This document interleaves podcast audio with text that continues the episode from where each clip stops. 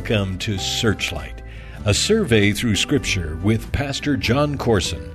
It is our desire to bring you a systematic study of the entire Bible, chapter by chapter, book by book. Here on Searchlight, we have barely begun our study through the book of Judges, but we've already been immensely blessed. This book is about how we can enjoy our spirit filled Christian life, and we are seeing that the key to enjoying this life is obedience to God. It is about faithfulness. We are saved by faith, but we enjoy our walk by being faithful. Today, we are going to look at a classic teaching from Judges chapter 4 about how to deal with sin. You won't want to miss this one, so let's get right to it. Here now is Pastor Jon. Judges chapter 4 in the Old Testament. Put a marker there. And then go to Romans in the New Testament. And go to chapter 5. Romans chapter 5. Yesterday, a dear brother was talking with me, and he said, You know, I'm just so sick and tired of the sin within just the stuff that I wrestle with, the stuff that I battle against that's, that's within me. And I said to this godly guy, I said, You know, we all feel the same way. The Apostle Paul, that giant in the faith, the one whom the Lord used to pen so much of the New Testament, he said, Oh, wretched man that I am. What I don't want to do, I do. And what I want to do, I don't. Oh, wretched man that I am, who shall save me from this body of death? Paul, a guy who walked closely with the Lord, he was used mightily by the Lord. He too, like me, like you, like us, was aware that there was a battle going on within against this thing called sin. The irony, the enigma of the Christian experience is the closer you get to the Lord, the closer I walk with the Lord, the more aware we are of our sin within because we get close to Him. It's not that He makes us feel bad, it's just that we're around one who is holy and perfect and right.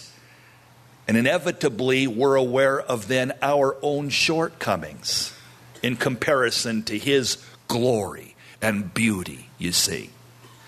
And that's why Paul would say in his day, I'm a wretched man. Who shall save me from this body of death? The stuff that I don't want to do, I do. And the stuff I really desire to, I don't. Oh, what's the answer? Well, in Romans chapter 5, Paul talks about this issue. He talks about this problem of sin, how it came to us, and what it does when we give in to sin. He says in verse 12 of Romans chapter 5, Wherefore, as by one man sin entered into the world, and death by sin, and so death passed upon all men, for all have sinned. By one man, sin entered into the world. That one man's name is Adam. Adam sinned against the Lord. He brought sin into the world. And the condition of the world today is still feeling the ramifications of the blast of Adam bombing out, the atom bomb. And the fallout is still being felt to this day. By one man, sin entered into the world. Now, you might say, well, that's not fair that we feel the fallout of Adam's bomb. Well, listen, if you were in the Garden of Eden, if it was you that was there, you would have bombed out just as badly, probably a whole lot sooner than he did, quite frankly. He was our representative. He was our champion. He was the best that humanity could offer in and of itself. And he failed miserably. You would have failed. I would have failed. He just represented us all, you see. So, by one man, sin enters into the world, and death was the result. Because one guy blew it, it affects everybody, you and me. And things die. Oh, not just eternal damnation, eternal death, but things die presently. Relationships die, families split up, sadness creeps in, problems come galore because of this thing called sin. The wages, the Bible says, of sin is what? Death. See. Now, that's the reality. But here's the good news for you and me. Therefore, verse 18, as by the offense of one, that's Adam, judgment came upon all men to condemn. Everybody is under the condemnation because of Adam's bomb, you see. Even so, verse 18 says to you and me, even so, by the righteousness of one man, the free gift came upon all men unto justification of life. One guy bombed out. We all feel the effects. But then, even so, another man came through. And now we are not condemned, but we are justified. It's just as if you never sinned. And that one man, verse 15 tells us, go back up to verse 15 for if through the offense of one many be dead, much more the grace of God and the gift by grace, which is by one man, Jesus Christ, it has abounded unto many. The first Adam bombed out, but the last Adam, as Jesus is called, came through for me and for you. And now, because he bore the sin of all humanity, as he hung on the cross, the tree there at Calvary. You're justified. I am too. It means as though we've never sinned at all. That's what justification means, essentially. It's grand. Well, it says this in verse 20 the law entered by that entered that pardon me the offense might abound the law was given to show you and me how sinful we are and how desperately need, we need a Savior. That's why the law was given. Paul declared in another place that the law is a schoolmaster, it's a teacher to show you that you are a failure, that I am a sinner, that we need a Savior. So the law entered that the offense, that is our sin, might abound, that we might see just how sinful we really are. But, verse 20 says, where sin abounded, read with me this next phrase grace did much more abound. Oh, we're aware. The more we study the word and know the law, get close to the Lord, how far we are from where we should be, from where we could be, from where we would want to be. But then, where sin abounds, grace abounds even more. The more aware I am of my sin, the more amazed I am at His grace that I'm justified. And Jesus would say, the one that's forgiven much loves much. And if you're aware of what a jerk you are today, hey, all that will do is make you love Him more each and every day. Lord, it's amazing. Where sin abounds, grace abounds more. Well, he goes on to say in verse 1 of chapter 6 What shall we say? Shall we then continue in sin? If it's true that where sin abounds, there's much more grace. The grace of God comes through, forgiveness and blessing because of what Jesus did for you and me. Shall we just continue in sin? That we might say, Oh Lord, man, you're good the way you forgive people like us, a man like me. Should I just continue in sin that grace may abound? Verse 2 God forbid. No. Don't continue in sin because sin brings death. Sin causes problems. Sin will destroy you, wipe you out, set you back, take you down. Sin. I carry this little article in my Bible because I use it frequently because I like it. It demonstrates this very, very, I think, pointedly. The Bible says there is pleasure in sin for a season. You think, oh, this is fun, this is cool. And besides that, we say as Christians sometimes, even though it is sin, where sin abounds, grace abounds more. So why not just plunge in and enjoy? And then, hey, God will forgive me anyway. Bible says be careful. The way of the transgressor is hard. The Bible says be careful because the wages of sin is death.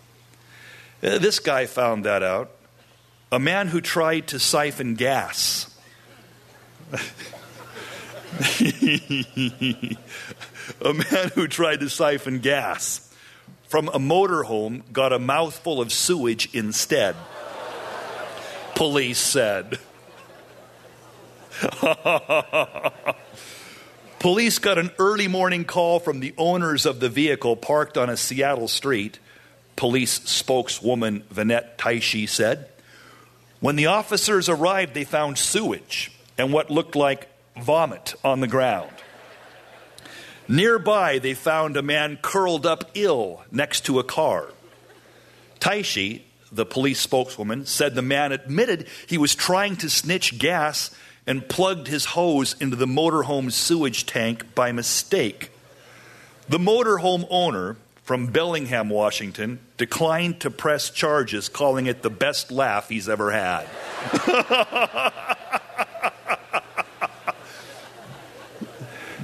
see, this guy, he thought, hey, I'm going to snitch some gas, you see. I'm going to save some bucks. I'm going to be sneaky and tricky. And this is going to be real cute. I'm going to have a gas. See? And that's what we think. Well, I'm going to be tricky and clever and sneaky. I'm going to get away with this and all the rest. And hey, listen, you end up sick with vomit all around. Because inevitably, sin brings about sickening repercussions. It always has, always does, and always will. So even though there's grace where sin abounds, grace abounds more. It's true, we're justified because one man came through, the last Adam, Jesus Christ. Yet, Paul goes on to say, however, don't say, well, let's just continue in sin because grace will abound. He says, God forbid. That's not what you want to do because sin is a sewage tank that you're plugging into. It's not the gas you think it is, it's sewage. And the result will be vomit and sickness. So stay away, you see.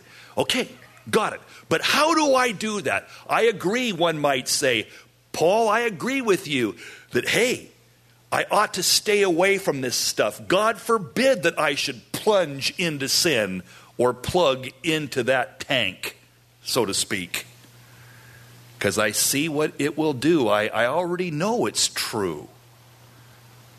So help me. What do I do then with the stuff that I'm wrestling with, that I'm battling against? Well, he goes on to tell you. Know this, verse 6. Know this, chapter 6 of Romans, know this, that our old man, that is the old guy that was controlling you before you became a Christian, before you began to walk with the Lord. The old man is crucified with Christ, that the body of sin might be destroyed. Know this, this is radical. one of the most radical concepts, in my opinion, in all the Bible. Know this that when Christ died on the cross, he wasn't simply providing forgiveness for your sin, that is, dealing with the penalty of that sin, but he was also dealing with the power of that sin. It's true that his blood washes away the penalty of sin. I'm forgiven of all sin, past, present, and future too. But when his body was crucified, hung on the cross, when his body was pinned to the tree, know this something else happened to give you, to give me power over that sin, because our old man was crucified with him. The old guy that used to dominate and dictate and demand from you, from me, was pinned to the tree. How, Jon? I don't know.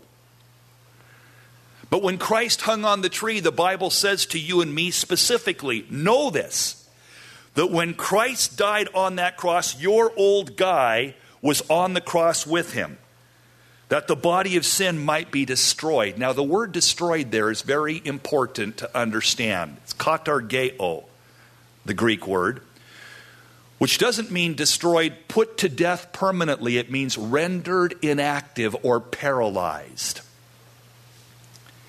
It means that that body of sin, that old man, no longer has authority over you or power to dominate and control what you do. But that that old man, that old guy, his neck has been broken. He's been paralyzed. He can still yell at me. He can still try and give orders to me. He can still seek to bring intimidation within me, but he can't do anything to actually control me.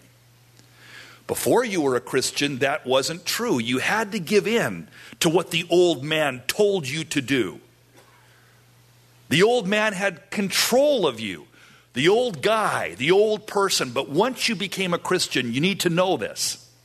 You have tapped in, you now have access to a whole different power than was previously known to you.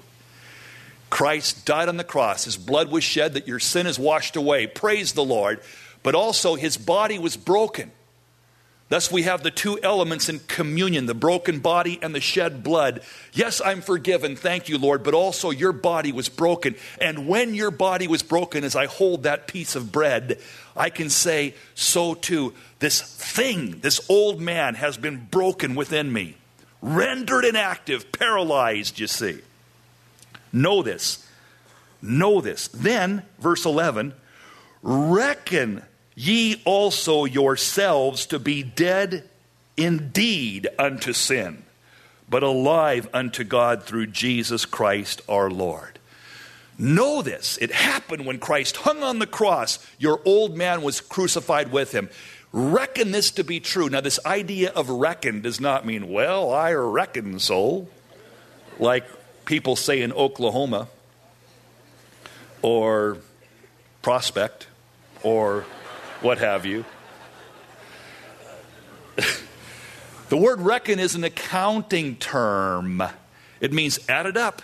Know this. You can choose to believe it or not, but it's true. And if you'll reckon it to be so, an accounting term, if you'll put it into the equation when you're dealing with that sin within, reckon yourself to be dead unto that sin and alive unto God. So don't let, verse 12, sin reign in your body, that you should obey it in the lusts thereof. And don't yield, verse 13, your members as instruments of unrighteousness, but rather yield yourself as instruments to God. Wow. So, Jon, what are you saying? Just this I do not have to give in to any single sin. There are those that say today, oh, your sin is particularly powerful and problematic. And you're going to need lots of counseling and lots of sessions and lots of work to walk your way out of that sinful condition. The Bible teaches nothing of that as far as I've ever seen or read. Romans 6 is shocking because Paul is declaring if you can believe this to be true, if you know it to be so and reckon it to be true, you don't have to give in to that sin ever again. Whatever that sin is within you or within me, that old man, that old dictating power and entity has been rendered inactive.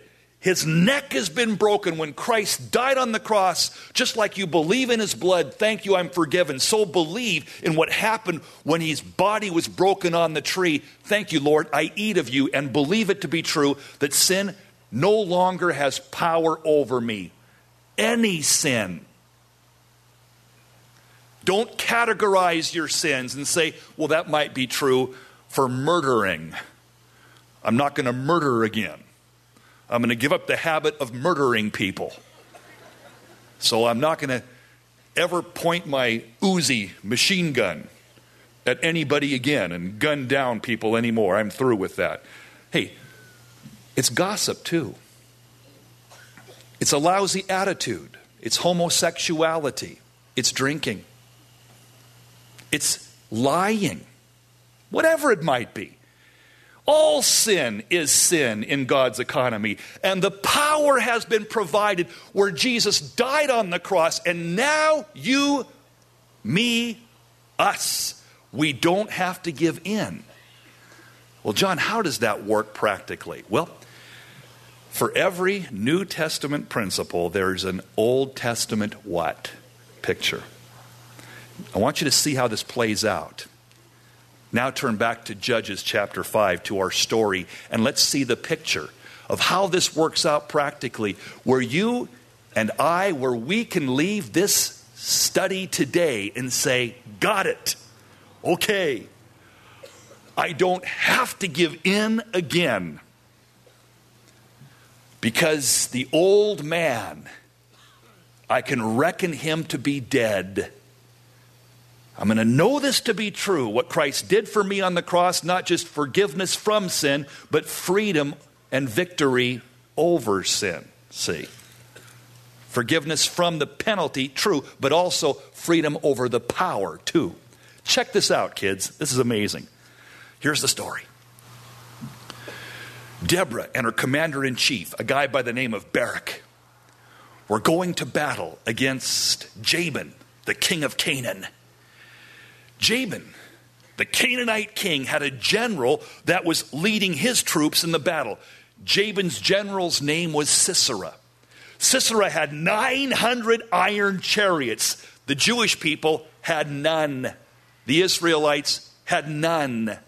In fact, the people of Israel had not yet even entered into the Iron Age. They didn't have iron available to them.